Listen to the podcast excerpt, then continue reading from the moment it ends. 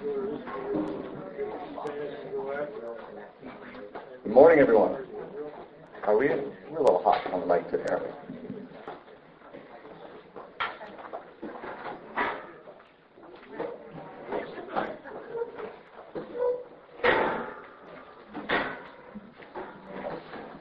How do we sound now? Good in the back? Okay, great. All right, good morning. Welcome to uh, my last session of our Church History 1 course. Um, you guys have all been wonderful. And this session is, since we have come to our sort of the climax of uh, early church history in the Council of Chalcedon in the mid 5th century, uh, for my last session now, I'm going to change up the format a little bit.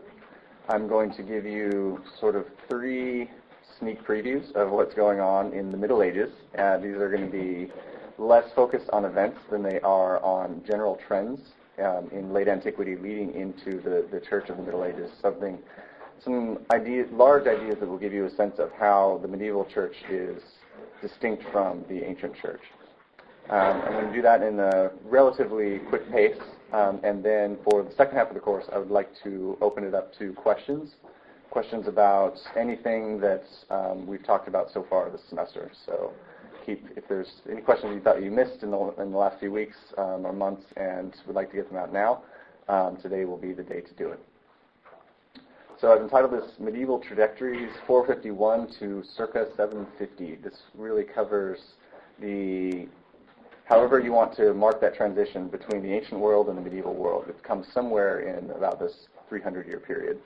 And three areas that I want to focus on um, are what I've entitled as number one, the confusion of church and state, um, which is not so much that everyone is confused about what's going on here, but that these two, their, their spheres of influence are overlapping in this period, and we'll talk a little bit about why that is. Uh, number two is the importance of the tangible holy. And it was, it's tough to find a, a title for exactly what that means, but it is inclusive of both uh, living holy persons, um, men, both men and women living um, in some sort of um, place where they can be accessed by the general populace uh, for the performance of miracles, for advice, things like that, and also uh, relics. Relics are, in this period, a technical term for actual, um, really pieces of the bodies of saints, bones, hair, teeth, things that are left over, the physical remains of people who were holy. And whose remains, in fact, in the, the mind of the populace of uh, the, the Christian masses, retain some, por- some portion of that holiness. And then the last trend that I'd like to talk about is a geographical one, is the shift northwards, the transition from a Mediterranean-centered Christian world into a European-centered one, um, at least as far as the uh, Western uh, culture, Western Latin culture, of which we are the most direct heirs, is concerned. So let's begin with the confusion of church and state. So in the 5th century, when we last left our Roman Empire um, in the mid, uh, in the 450s, the church was continuing to spread in the west throughout the western Roman provinces, which are today Spain, Portugal, France, um, England, although not Scotland and Ireland. And bishops were being consecrated in nearly all of the Roman territories at about almost the same time um, as, as you get further away from Rome as the Roman legions were leaving and moving back, um, either simply disbanding or moving back uh, toward the Roman core provinces in Italy. And so the deposition of the, uh, the last Roman emperor on record, Romulus Augustulus, in 476, was not the, the huge psychological breaking point that, say, for example, the sack of Rome in 410 was, that we talked about a few, few weeks ago in the context of Augustine's uh, The City of God. See, barbarians had been in the um, Roman empires in the highest levels of the Roman legion. Um, they've been uh, military leaders for some decades before the final Roman emperor was deposed.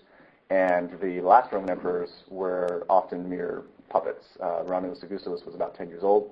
Um, he ruled in name only, and they, to tell you how little power he had, they didn't even have to kill him. Um, Odoacer, the Ostrogothic general who uh, took over power, simply said, okay, Romulus, it's time for you to head off to a monastery, which is where people who might potentially pose a, um, a, a political threat, but not really. I get to go, and I'm going to call myself now king of Italy. And so we move from having emperors in the Roman West um, to kings of Italy.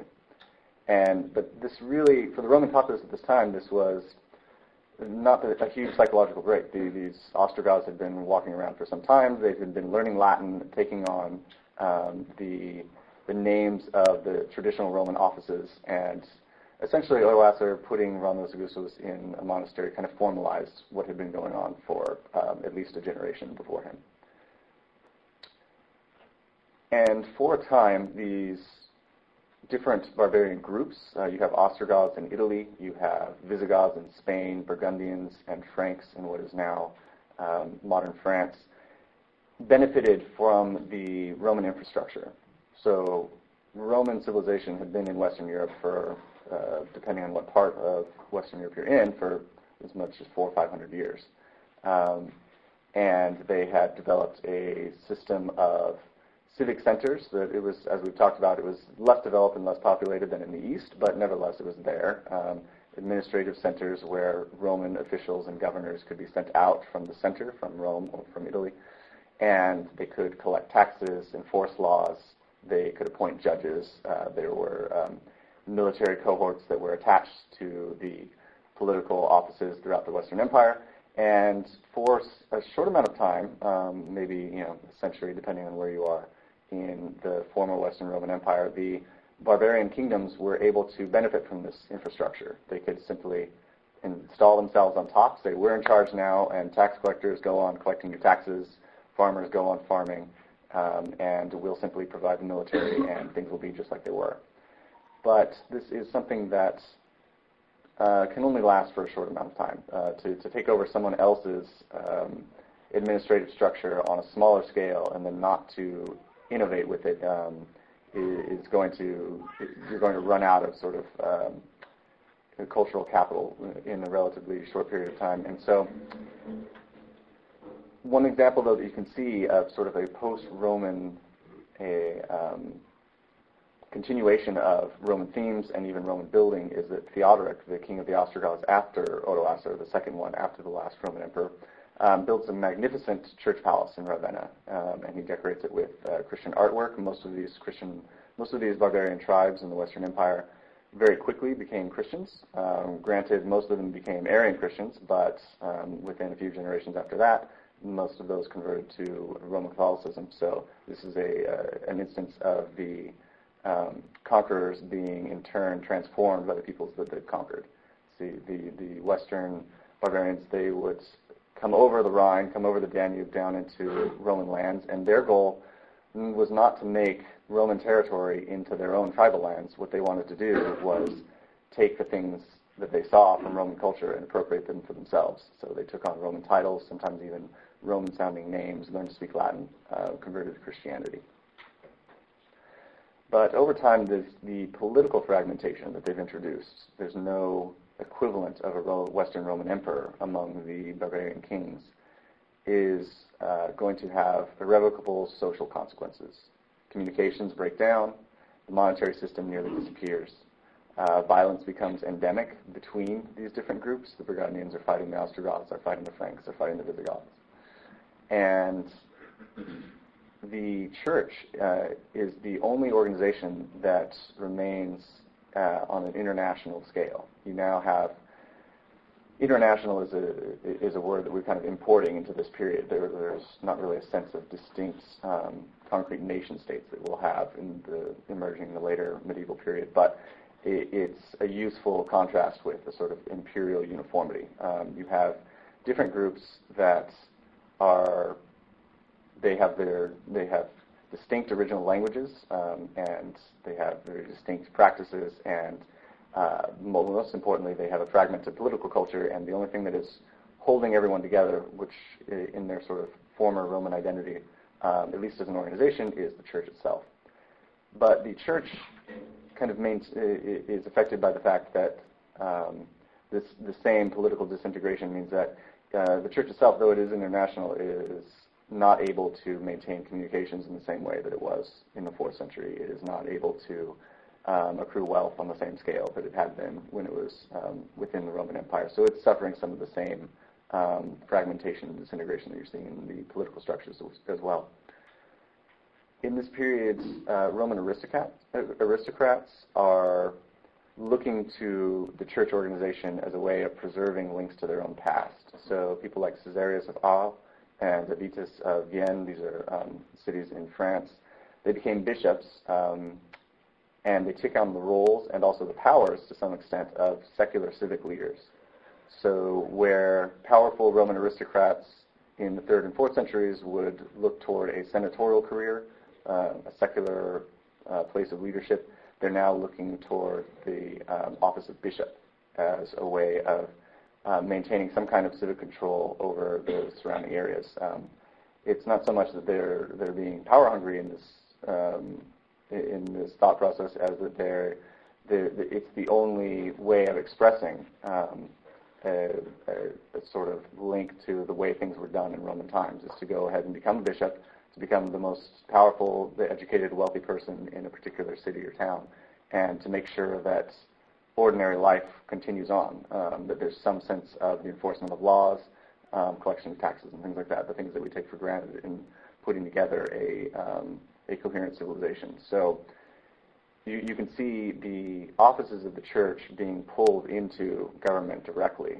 in a way that they weren't when there was a stable, um, whether it was pagan or Christian, Roman government overarching. Um, churches, bishops could focus more specifically on their congregations, whereas now their congregations are um, widened to include the all most of the trappings of civic government.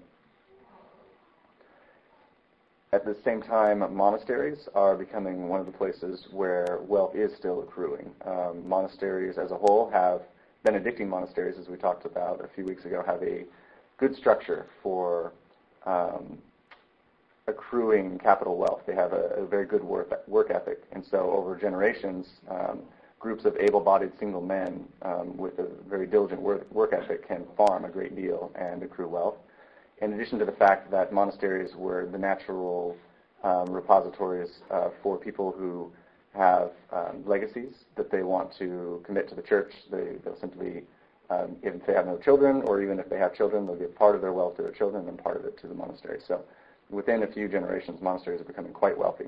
Um, and this is another reason, uh, one of the ways they become wealthy is that they are um, people aren't necessarily giving them bags of gold, they're giving them fields and the rights to work these, these fields.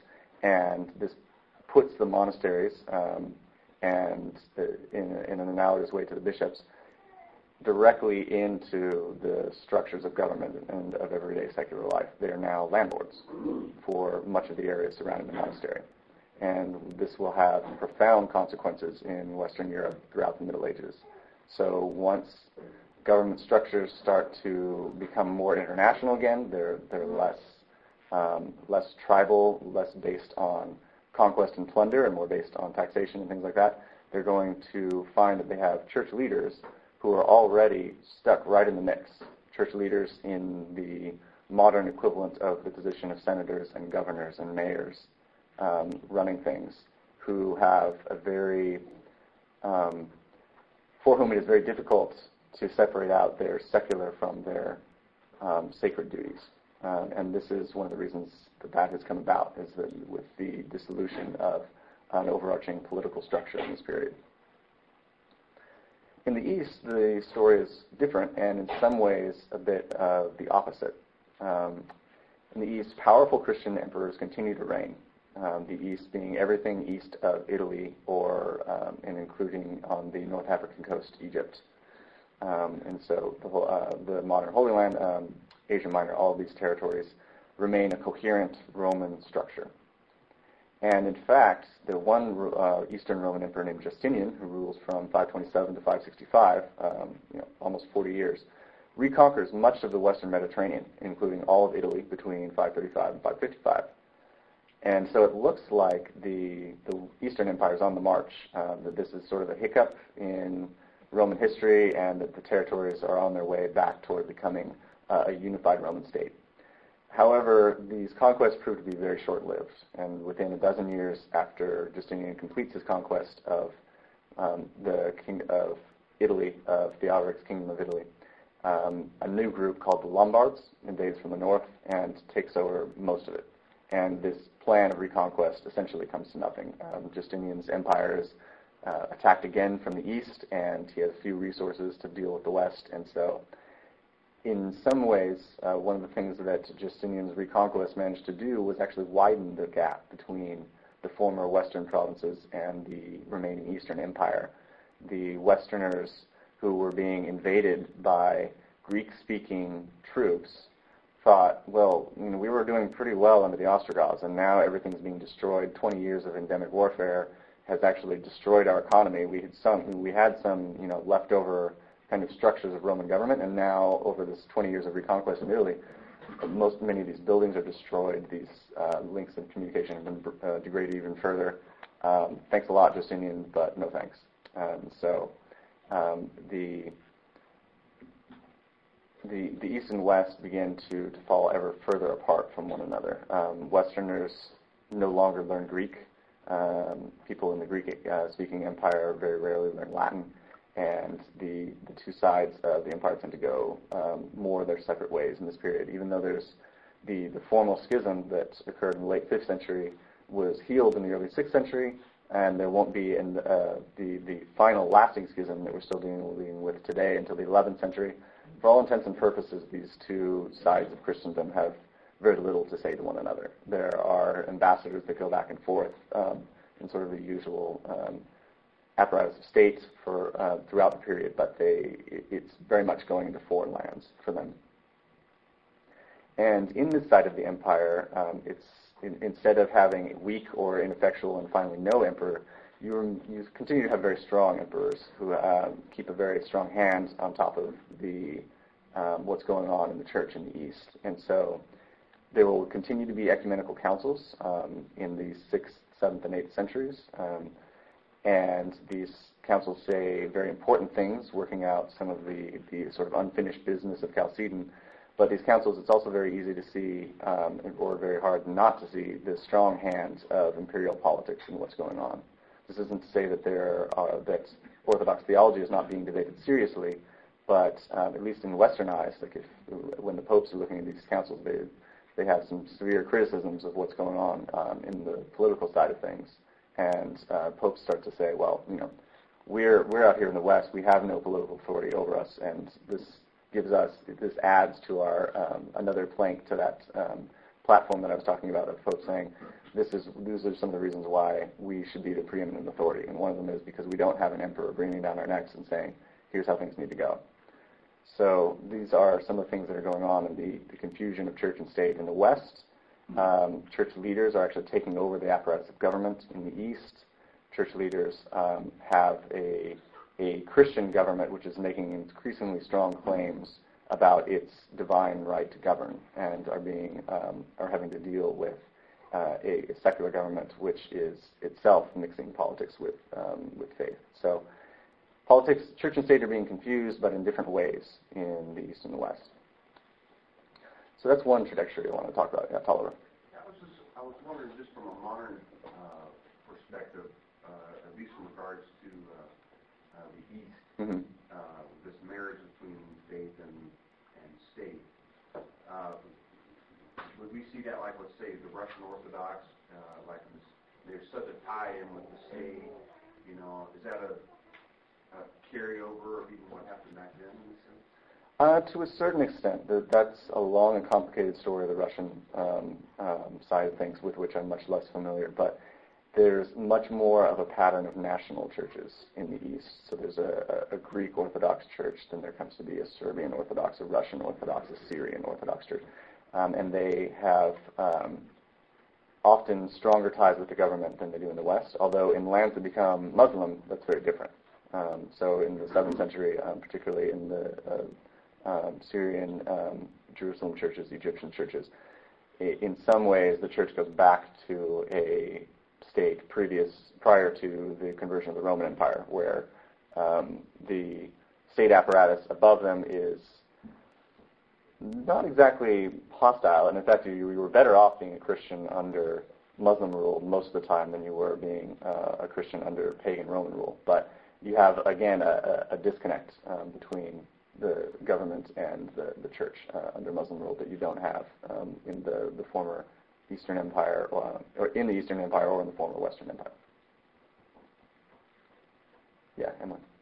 Um, I'm very so what was like the voice of orthodoxy? I mean, you have the ecumenical council that you mentioned, but they weren't really maybe later history regarding. So, uh, but I guess at the time, then there's all these monasteries, so like, mm-hmm.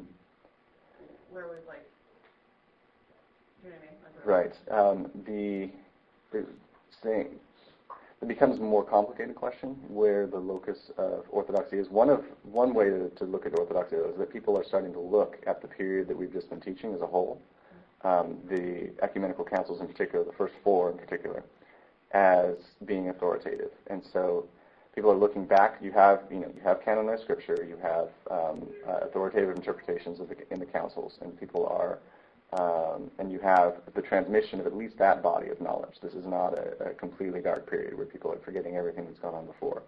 And so those church history now becomes more self-referential. There's, um, the, there's the apostolic age itself, and then there's um, the, the authoritative interpretations of it that people are looking back to constantly. So when um, new new questions come out about orthodoxy, um, this is one of the ways that they'll be handled.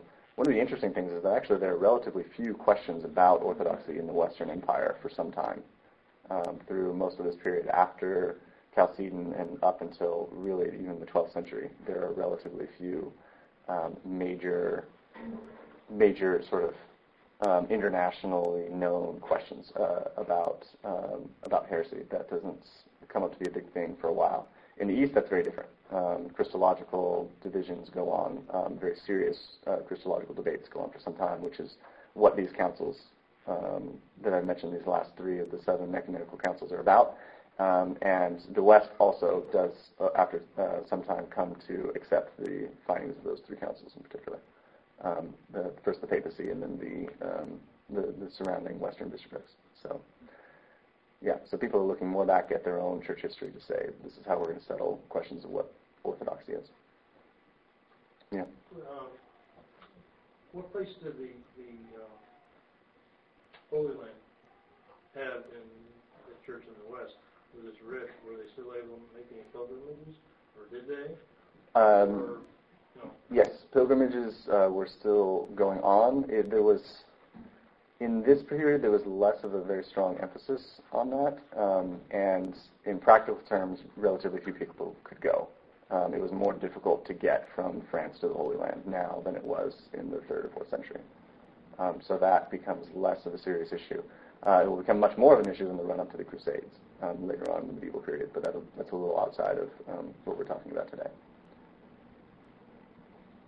So let's move on to the second area of um, medieval trajectories, which is the importance of the tangible holy. So we talked about the rise of monasticism uh, about a month and a half ago, and this was, um, at least in its earliest phases, um, mostly men and sometimes women, um, moving out to the desert, giving away all of their possessions and devoting themselves to um, a life lived in constant communion with God, in a, a, place, in a position of kind of holy poverty.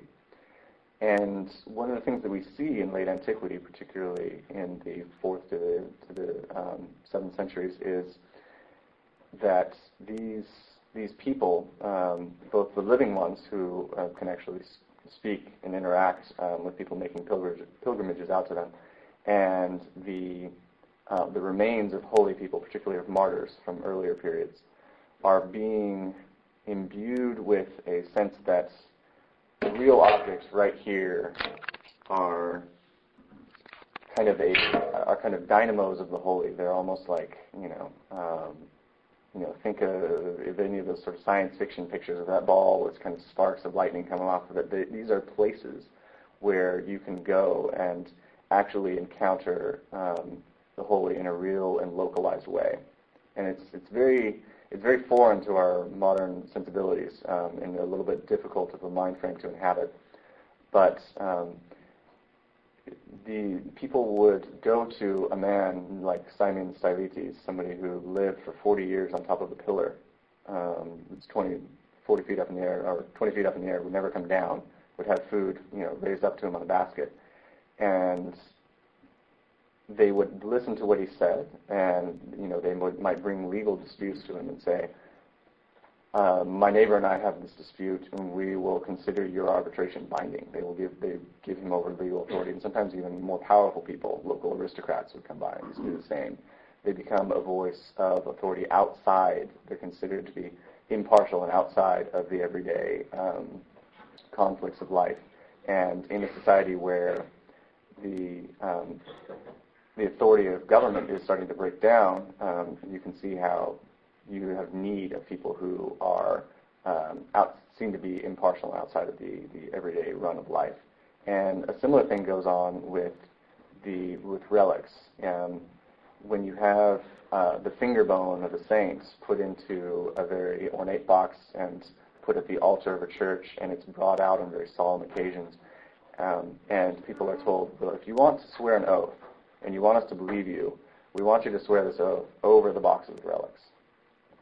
And in fact, we have records of people who knew that they could not swear truthfully, simply refusing to swear and admitting their guilt. Um, in you know, uh, for example, when um, when the the papacy really starts to crack down on simony, on the what what comes to be known as the sin of uh, buying a clerical office. Um, uh, this comes in a little bit outside of our period, but uh, one one bishop brings out the re- the relics of a particular saint and says, "Okay, all of you bishops here, I want everyone to swear on the, this this uh, box of relics that you did not buy your office." And something like 70% of the bishops present would not swear. There was a real fear um, that the that bearing false witness over this particular object or set of objects would be something that the, a boundary that people would not be willing to transgress. And so saints, both living and dead, to become arbiters of um, a kind of universal standard that the secular government is no longer able to enforce. So Pauline language has given away by late antiquity and the early Middle uh, Ages. Pauline language of the sainthood of all believers has given way to uh, uh, the idea that saints are of a particular class of people. Uh, saints, um, both living and dead, are able to intercede on behalf of the ordinary mass of Christians with God. Now, in one sense, this comes from a sort of admirable sense of humility. Um, the average, average person saying, I'm, I'm not worthy to interact directly with the divine. I'm not powerful enough to interact directly with the divine. I would be simply consumed by it, and I need to find someone who can work in my favor. And this class of people, this, this class of the saints, becomes that intermediary. Now, obviously, um, we have some very um, serious theological problems with that um, that are coming up, um, particularly uh, by the Reformation, when this system has been entrenched and becomes open to all kinds of abuses. But this is where it's coming to coming to the fore, is in this period. Um, it's where it's um, being put together. And one thing that will help help us in the modern world understand this is that in the Roman world, this is how business was done. Now, think about we have some analogy, analogy to this in the modern world when you say it's not what you do in your career, it's who you know. And imagine multiplying that by a factor of 10 and making it uh, institutional in the Roman Empire. It's not what you do, it's who is your patron, who is the person that is working on your behalf. The word patron comes from the Latin word for father. And so it's somebody who is above you in a position of paternal authority.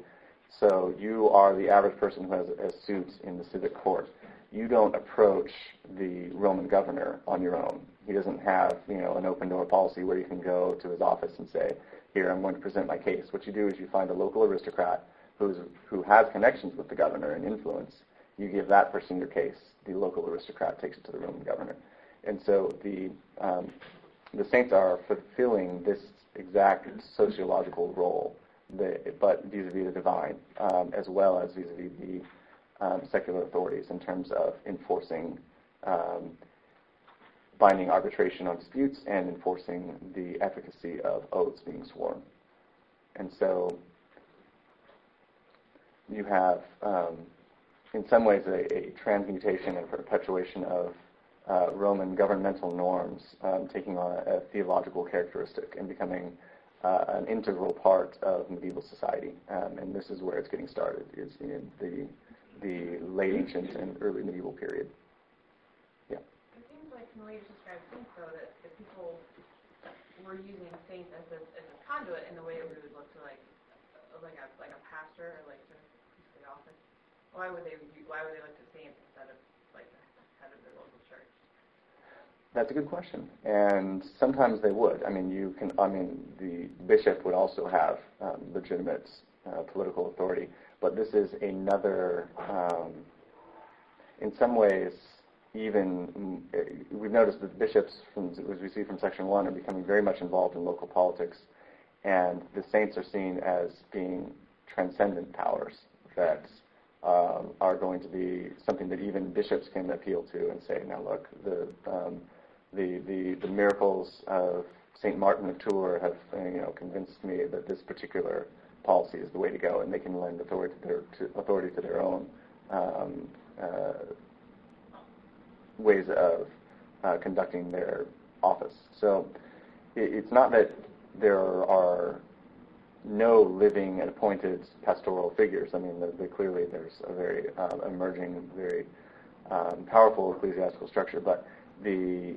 the, whole, the, the saints are working in parallel with that um, and interacting with that, that church structure um, over against the disappearing Roman imperial structure of uh, magistrates being sent out throughout the city, uh, throughout the, the western provinces to, to administer law.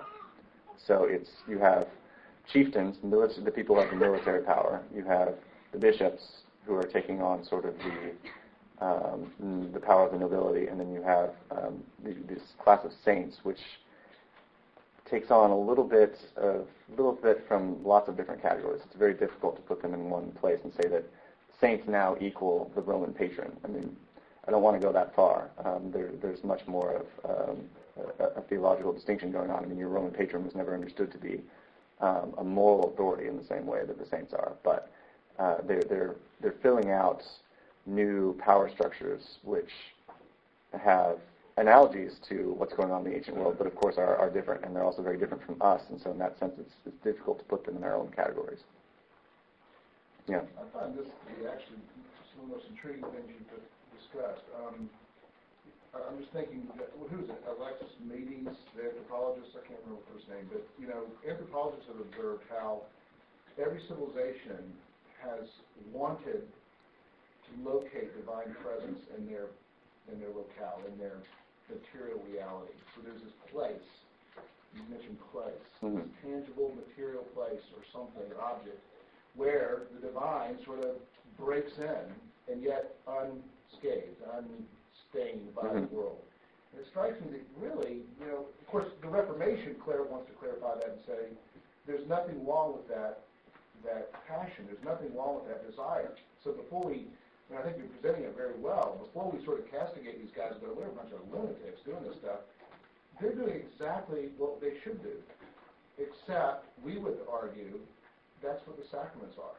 You know, that's what that's what we're, we're wanting and where we're looking when we. But there's something. It's just intriguing me. There's something about the human spirit that wants so desperately a mediatorial presence of the divine, and it strikes me the relics are just a an expression of that. Do you think? I mean, mm-hmm. that, that sort of, and even anthropologists, you know, they look at all kinds of civilizations. You know, they call the axis mundi, but it's this place. Yeah, I mean, within the classical culture, there were um, loci of the holy, um, oracles, and um, uh, temples and places where the divine was uh, meeting with the human. So the relic really just seems to be an expression of that temple theology almost, uh, even though it's not a temple per se, but looking for presence, looking for divine intermediary. Yeah, I, I think yeah, it, it, as far as that goes, yes. I mean, there are lots of you know different historical instantiations and trends that are, are coming together to um, to make this this new Christian way of doing things, and it's not simply a you know Christian whitewashing over pagan institutions, but I think you're, what you're pointing to is sort of a a deeper human need, and I think that that's fair um, to to um, unite these different historical periods in in something that's rooted in uh, human nature more broadly. It's interesting how critics of Christendom would, would say exactly what you just stated there, is that, that they've just, they've just borrowed from these other, you know, pagan religions, whatever, uh, like you said, whitewashed over it, Mhm. to make it fit for them to gain a place of power. It's, is interesting how it, the indictment of co-opting Right. made, you know, I mean, it's, Yeah, there are. It's funny. One of the you know a sort of Da Vinci Code kind of thing to do is to say, oh look, these things in Christianity that you thought were unique to Jesus' message and to to your to your revelation have analogies in the past, and therefore there's nothing new there. There's nothing um, unique about what you're saying. The the other way, the other extreme on that, um, in some um, circles of Christianity, is to say absolutely everything about the Christian message has no analogy to anything before it and is completely and totally new. When in fact what we're seeing is that this is divine revelation being mediated through human actors, and so we should expect that the new is going to have resonances with the old, and and you know as even going back to um, this sort of Mont, you know Montanus and um, some of the early uh, Marcionite debates about what is the relationship of Christianity to its Jewish past, we know that um, this is a God who acts in history, and there uh, that we should only expect that the most important revelations, um, the revelation of Christ, is going to have resonances with um, the rest of the human experience. So um, to to go too far in either of those directions, deciding that Christianity is totally new or simply the old rehashed over again, is to miss a central message of Scripture and Christian tradition itself. And we can see when we look from historical period to the next period to the next, um, and we see themes that come back over and over again, and yet maintain a, a continuing um, you know, newness of um, Christian revelation. You could argue the search for divine presence goes back, it's God's fault. He made us in the image of God in the creation order Mhm. to have presence. And so that's your point. Yeah. And Moses doesn't, when he writes his gospel, he doesn't write and say, you guys are all screwed up, you pagans, for wanting what you want. He, Mhm. he says, you're just looking for the wrong place.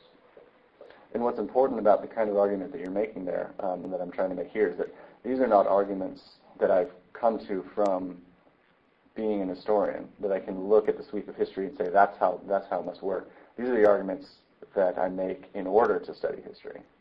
These are the arguments um, that one has to come to. And so when when historians, on the basis of the data that they, they crunch day in and day out, um, make these claims and say, no, this is I'm looking at it, it's, it's here in the, in these pieces of data that I put together. Um, what they're really making are theological and philosophical claims that are the basis for doing historical work, as opposed to fruits of historical labor. One can't look at the historical data objectively and then see truth emerge from it. Um, that's uh, it's an important uh, methodological distinction, which I've, I'm trying to maintain here as I do um, sort of the historical side of um, a course that is intended to take real account of both the historical and the theological, the ideological side of what's going on in the earliest Christian communities. Do you, you see that, that, that debate taking place within historical circles that, you know, kind of questioning the, you know, what are the foundational assumptions that every historian is bringing to the data? Oh, very much so, yes. Yes.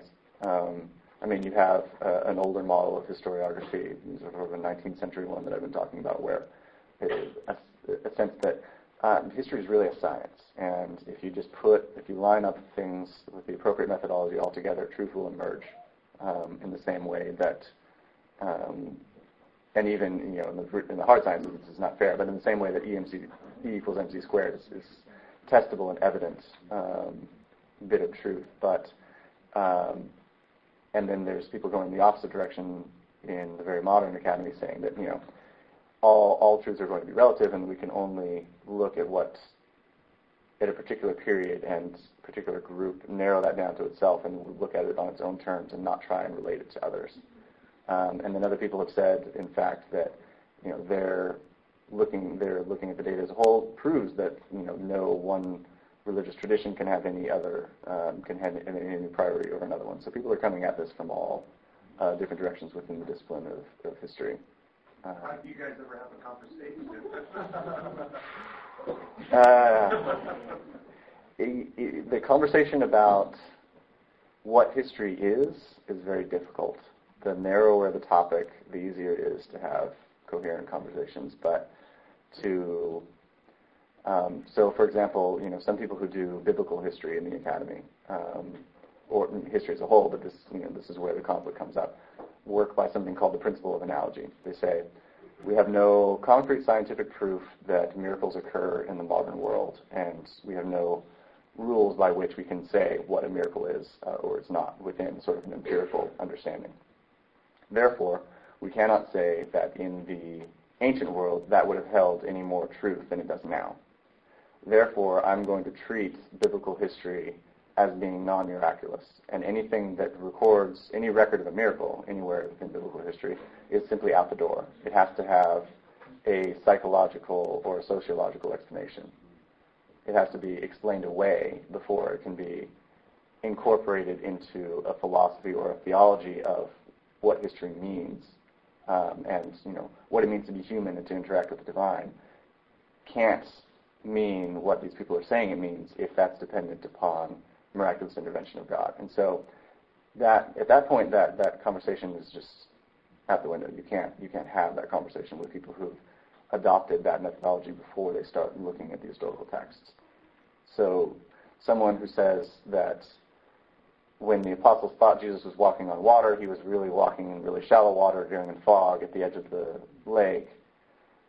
You're not going to get them to saying that it was a miracle by by looking at the text they've already decided what readings of the text are legitimate. And so that, that, that does encounter, that does bring up some problems within the academy. But um, moving away from that, moving it, you know, um, into sort of taking, when you talk about, well, when in the early Christian community they believed this, and you know, your, your secular person in the academy would say, well, yes, they did believe this. Now let's talk about what that meant for them um, in the later communities. You can have very fruitful conversations about that. So let's move on to the last last uh, major trend that I want to talk about, which is the it's a geographical one, the shift northwards. So some of the things that have been going on uh, that we talked about earlier, unease between eastern and western halves of Christendom, um, this you know the, the, growing disconnect between Latin and Greek culture, the um, reconquest of Italy and the destruction that that brought lead to a breakdown in communication between the East and the West.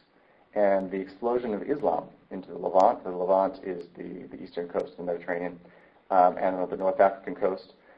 These tensions bring about a permanent um, fracturing in the unity of the Mediterranean. So the Mediterranean had been a conduit. Um, as much as it divides um, land masses from one another in certain seasons of the year. It's very difficult to sail from one to another.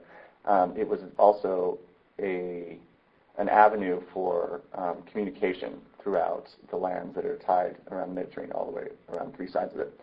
And for really most of classical antiquity, um, there were, and for all of the Roman imperial period, this had been a Roman lake, was is the phrase "mare nostrum," our our sea, and it facilitated communication, trade, um, cultural diffusion, the diffusion of Latin and Greek language throughout the Mediterranean, far outside of the historical centers of their development.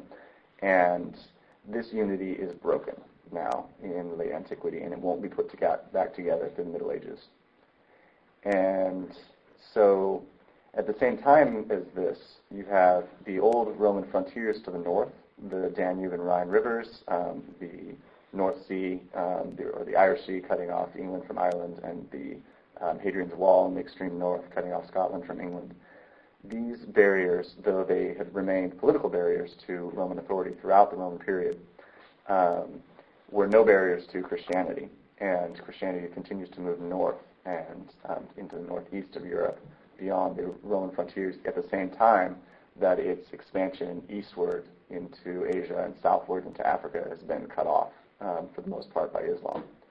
And so this leads to a refocusing of the geographic area of Christianity from a Mediterranean-centered religion to what to the area that we now know of as Europe, particularly Western Europe. So in the four, in 496, Clovis, um, the leader of the Franks, becomes the, the first of the major barbarian tribes to convert to Catholic Christianity away from Arian Christianity. Um, Patrick's efforts in Ireland lead to the conversion of that nation. This is the first nation, the first major group of people outside of the Roman borders in Western Europe to become Christians.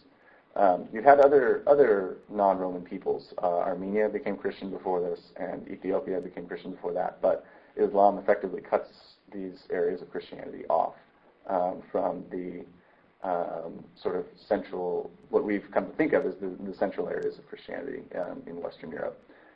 And the uh, conversions of many of the Germanic tribes in the 6th to the 8th centuries that had never been part of the Roman Empire um, are going on by this period, and they are mission missionary efforts are being um, put out into these new areas as a cooperative between the papacy and between the Franks for uh, for the most part, and also um, missionaries are being sent out by the Irish themselves. So from the extreme north back onto the continent, and you have a um, an expansion of Christianity and a sort of a movement, a cultural movement of these groups into a Roman-based transmission of Christianity. So these groups, when they take on Christianity, they start to speak Latin because Latin is the language of the Christian liturgy and the language of the Christian clergy that have come to uh, teach them about Christianity.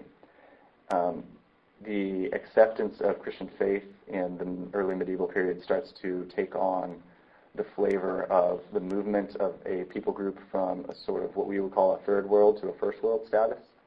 Um, it becomes the, the, the, the, dynamic, the missionary dynamic is very much enmeshed in um, political concerns. They're often top-down um, conversions where a leader decides that my tribes will now be Christian, and baptisms are um, conducted by the thousands um, in the Rhine and other major rivers in Europe. And so this is not to say that the Christian method, message is being lost. Um, we like to compare these kinds of top-down conversions with the early conversions in the Roman Empire, which were sort of bottom-up, um, grassroots, um, community-based, um, family-based sort of um, conversion experience, and say that well, these these Christians converted when it was a bad idea for them to do so, and Christians in Western Europe in late antiquity and early mid- Middle Ages converted when it was a good idea for them to do so, politically favorable.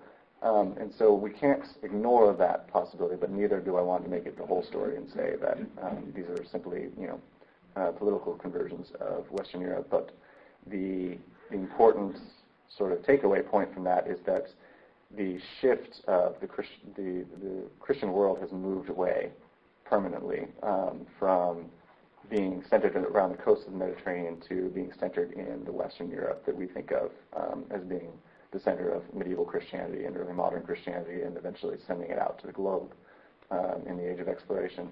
And we can see this in a permanent, in a, a very tangible way, by uh, the 8th century when the Carolingians, they're a dynasty of um, rulers of the Franks, start to put together, for the first time since the dissolution of the Roman Empire, a large supranational um, political structure.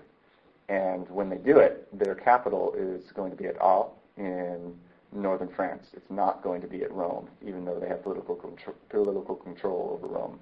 It's um, the focus has been shifted um, to a Western Europe that we recognize today and that's also going on in this period and is roughly is accomplished pretty much by 750.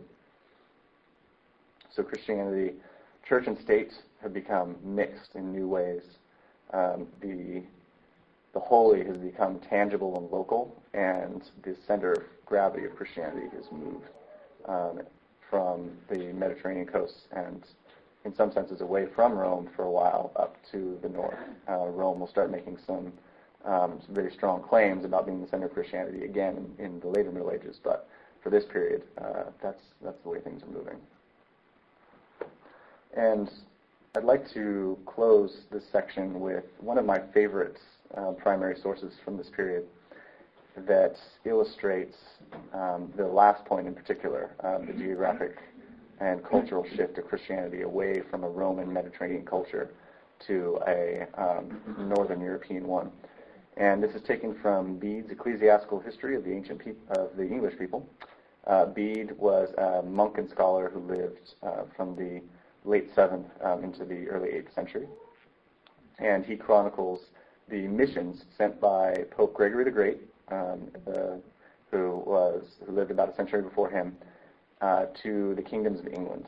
England at this time was a politically fractured area. Once the Roman legions had moved out, um, various tribes had invaded from um, different parts of northern Europe, and there was a patchwork of small kingdoms. And Gregory sent some of them still Christian Britons, some of them um, various pagan tribes, Anglo-Saxons, Jutes, um, where we get the, the, the Anglo-Saxon um, uh, phraseology for, for England from.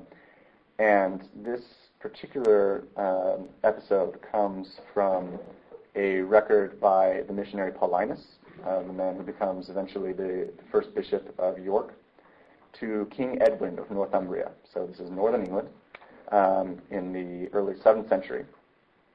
And um, Paulinus has been preaching to Edwin for some time.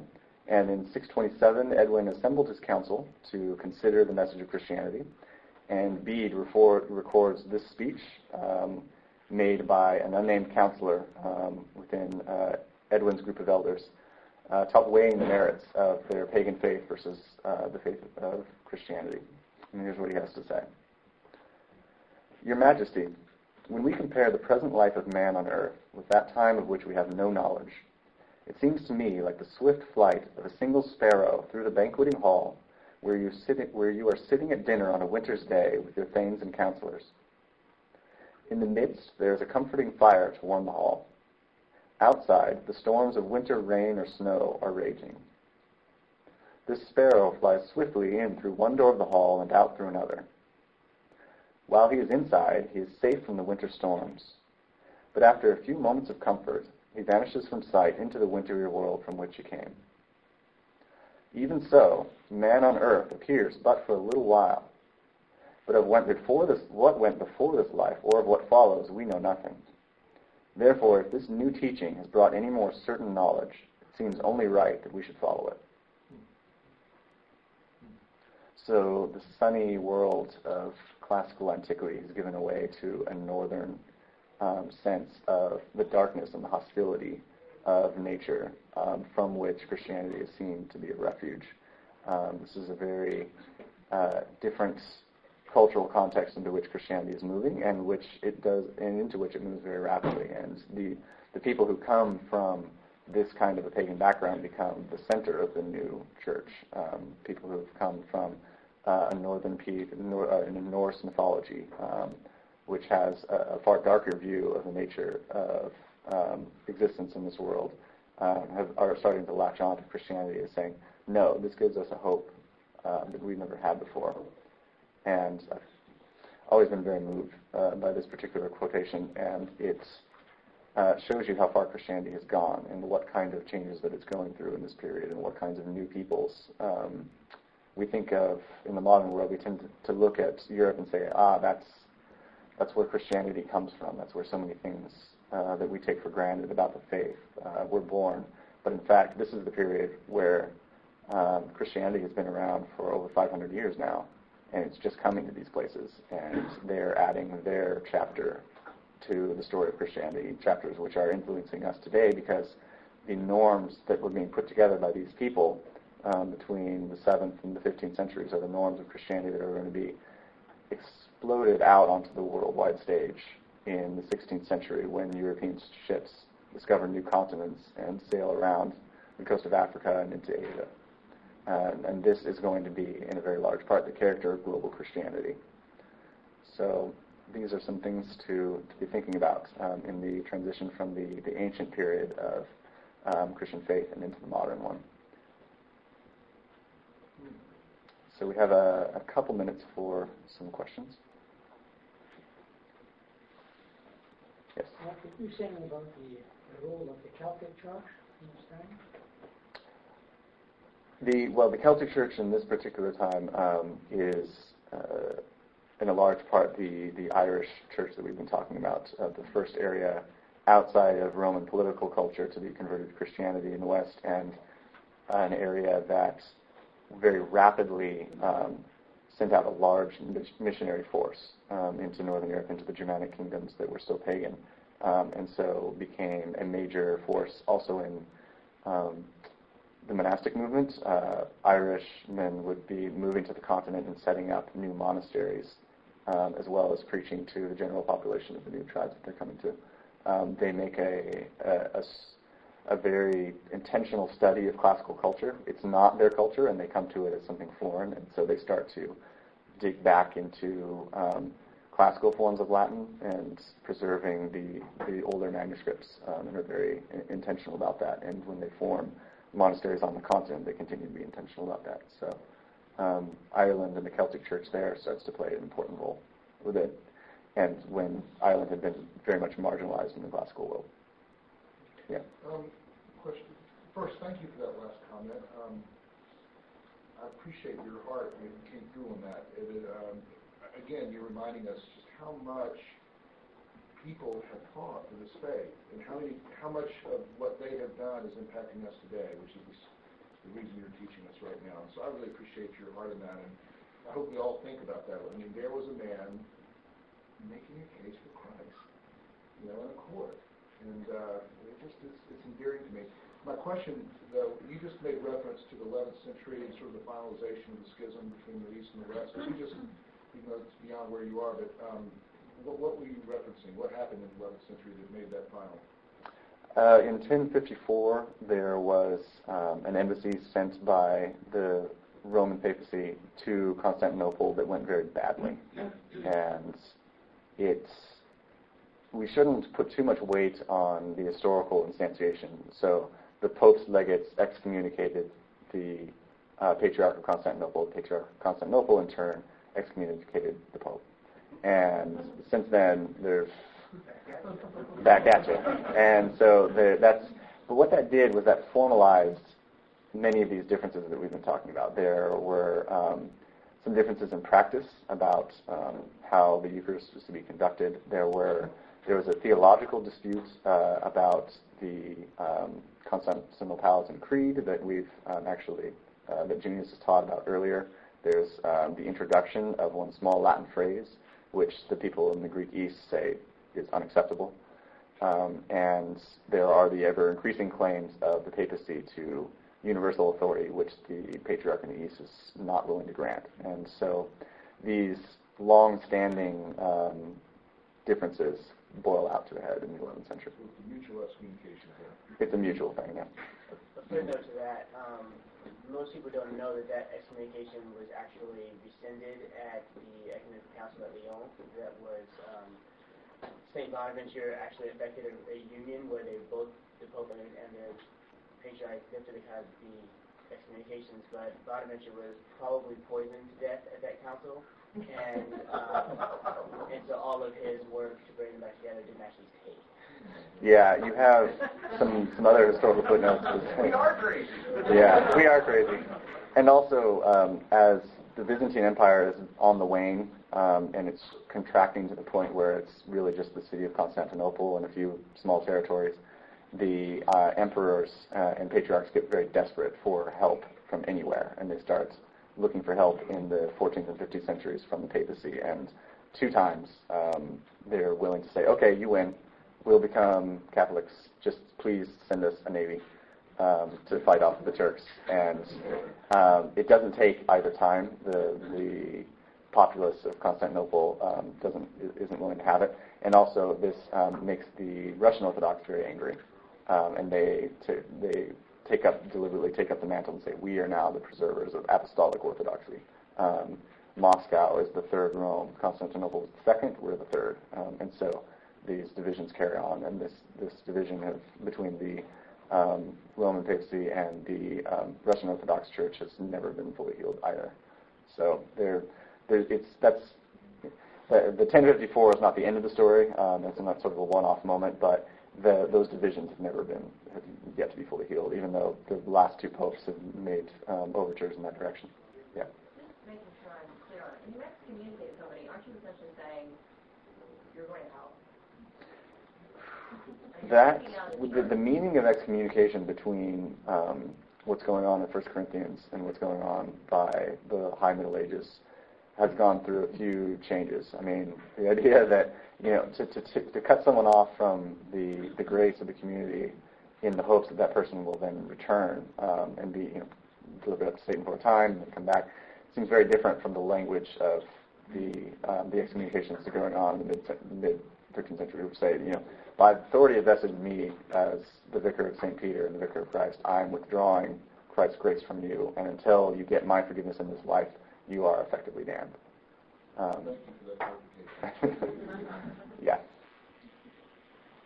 Yep. Would it be fair to say on, on the fringe of the spread of the Gospels where the pure essence of it is uh, propagated, whatever word you want to use, rather than all, all the theological bickering.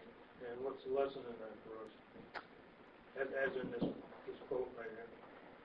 The the pure gospel. Um, I, am sorry. Uh, could you clarify maybe? Rather than saying you believe in the wrong God or you're going to hell or, or you know you're Jewish and you don't believe the right thing. It's mm-hmm. you know that whole sort of not phrasing it right. Okay. Um, I think there is a mix of um, sincere and sort of politically derived motivations going on um, in the missionary endeavors of this period. Um, and there's a mix of sincere acceptance and sort of strategic political acceptance of Christianity going on. But I think that that's been going on throughout church history. Um, I think that you can see that even in the New Testament. Um, not every single person um, converted uh, in the apostolic age did so for the right reasons. Um, but I think that God works through imperfect vessels, and I think that there's no period at which um, people are always converting for the wrong reasons. There's no period at which we can say, oh, these these people that they're not really a part of, of who we are. We can look at their historical circumstances and say they did it for the wrong reasons and they're out there. But these things are going on. I mean, people are giving sort of a simplistic um, answer to, to Jews and to various pagans and saying, I mean, clearly everything that you, everything that you're about is wrong. But um, actually, within Bede's ecclesiastical history, he records um, many letters sent back and forth between um, Pope Gregory the Great and his missionaries, and there there are real um, there are things you can learn from. These are not just um, you know historical artifacts. There's real pastoral concern that Gregory is showing, um, and real cross-cultural understanding, uh, an understanding which I think many modern students of um, religion are reluctant, if even unwilling, to attribute to the Middle Ages. The belief that all, all people in the Middle Ages were just hopeless xenophobes who um, wanted to impose their culture as, culture as well as their faith on other groups. And in fact, Gregory has a very, displays a very nuanced understanding. Uh, these are where they're coming from. These are the kinds of things that keep them back from a Christian faith, and here's how you need to formulate your questioning um, and start to, to bring them around to a worldview where they can see that um, Christ is the hope of the world and not just something that we're bringing um, and trying to impose on them. Um, so it's well worth reading. The Ecclesiastical History of the uh, English People. There's a great Penguin edition if anybody wants to uh, pick it up at um, you know Barnes and Noble or any library anywhere. Very readable. Yeah. Um, so you mentioned that, that most people dating barbarian converted first to Arianism. Mm-hmm. Some was there some powerful center of Arianism, or was this just like a grassroots movement that like people were sneaking around and teaching these barbarians? This comes out of the fourth century when um, Arian versus Catholic Christianity was uh, back and forth, and um, Arian emperors were sending out Arian missionaries. Um, so there's one in particular named um, Ulfila, who um, is a missionary to the Goths, and he is the first person to translate the, the Bible into Gothic, um, and he um, his missionary efforts were very successful. So he can converted most of the Goths, and the um, in turn, converted many of these other incoming tribes. So there's a period where many of these tribes accepted an Arian version of Christianity and then uh, moved into Catholic Roman lands. Um, you know, in the fifth and sixth century, after the Arian question had been decided within Roman borders, and this contributes to all kinds of interesting dynamics between conquerors and conquered, um, religious differences that we don't really need to get in here. But that's where it comes from. It's fourth century missionary endeavors. So um, I would like to take maybe just a couple of minutes um, through your questioning, as you guys have uh, kind of drawn out a little bit of what I wanted to say about my own personal journey. But um, uh, we've been asked by the session um, to give just a couple minutes uh, at the end of this class about um, what, um, for, for Junius and for me, what uh, this plan of study has meant to us personally. And so for me, I come out of a tradition that looks has looked at the study of church history um, somewhat suspiciously. Uh, I grew up in a, a, Baptist church where there was not a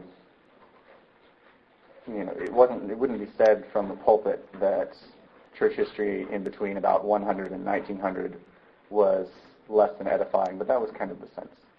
Um, that you, if you're going to study the church history, you want to study the New Testament, and then you want to study maybe a little bit of Luther, um, and then get on back into you know sort of 19th century uh, iterations of uh, uh, Baptist theology in America.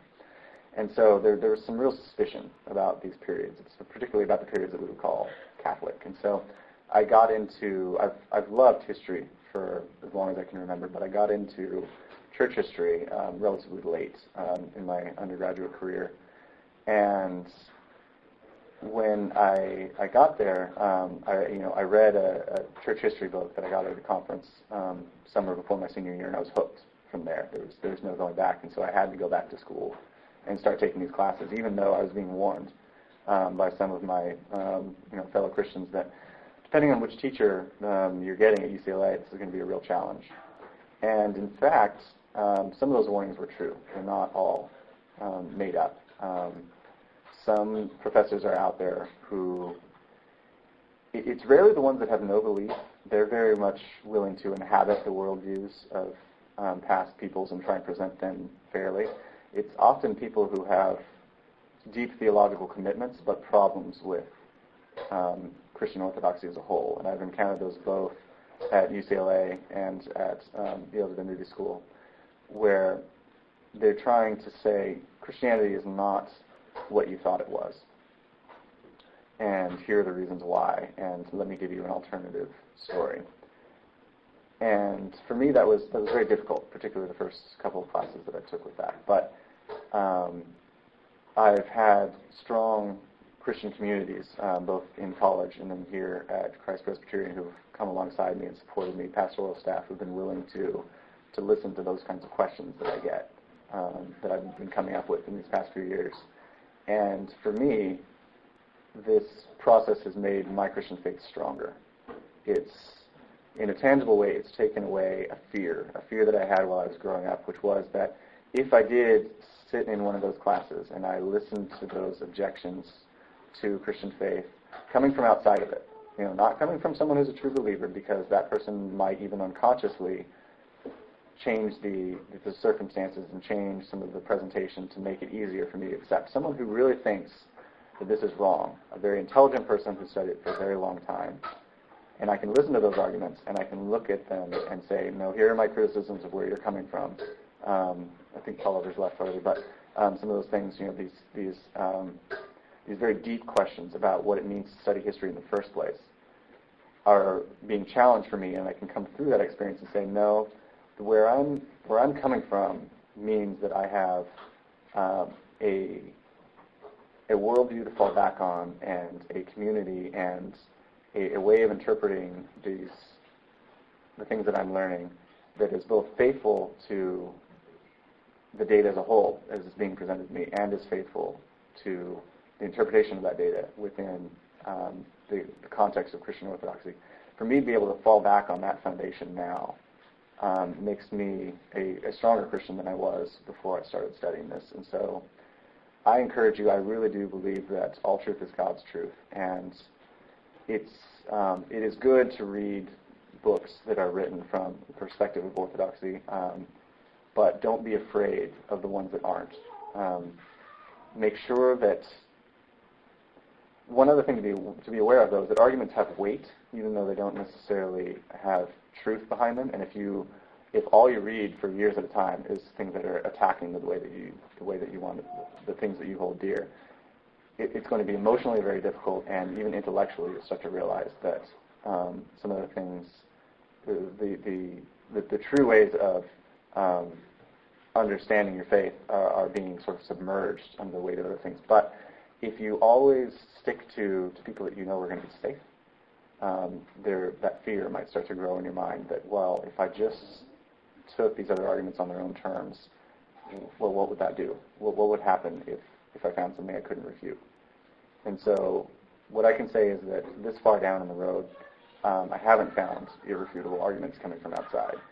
Um, I've found challenging ones, and I'm not the same believer that I was on every point um, when I was 18. But um, that's been my journey so far, and I want to thank all of you here in this room, um, both friends and pastoral staff and everyone at this church who've uh, come alongside me in that um, journey and have continued to support me in it, and have given me the opportunity now to be in teaching. Both I'm teaching both at Yale now in a um, in a secular context, and then to teach here and to really to be open about what what are my theological and philosophical commitments that inform the way I do history.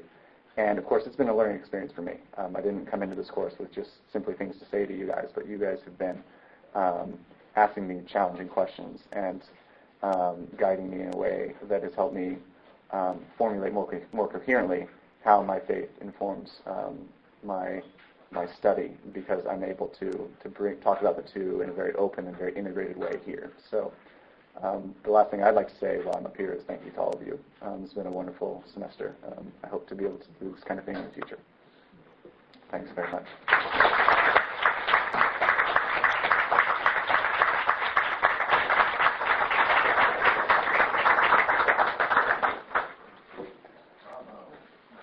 President, would you mind um, closing this session in prayer?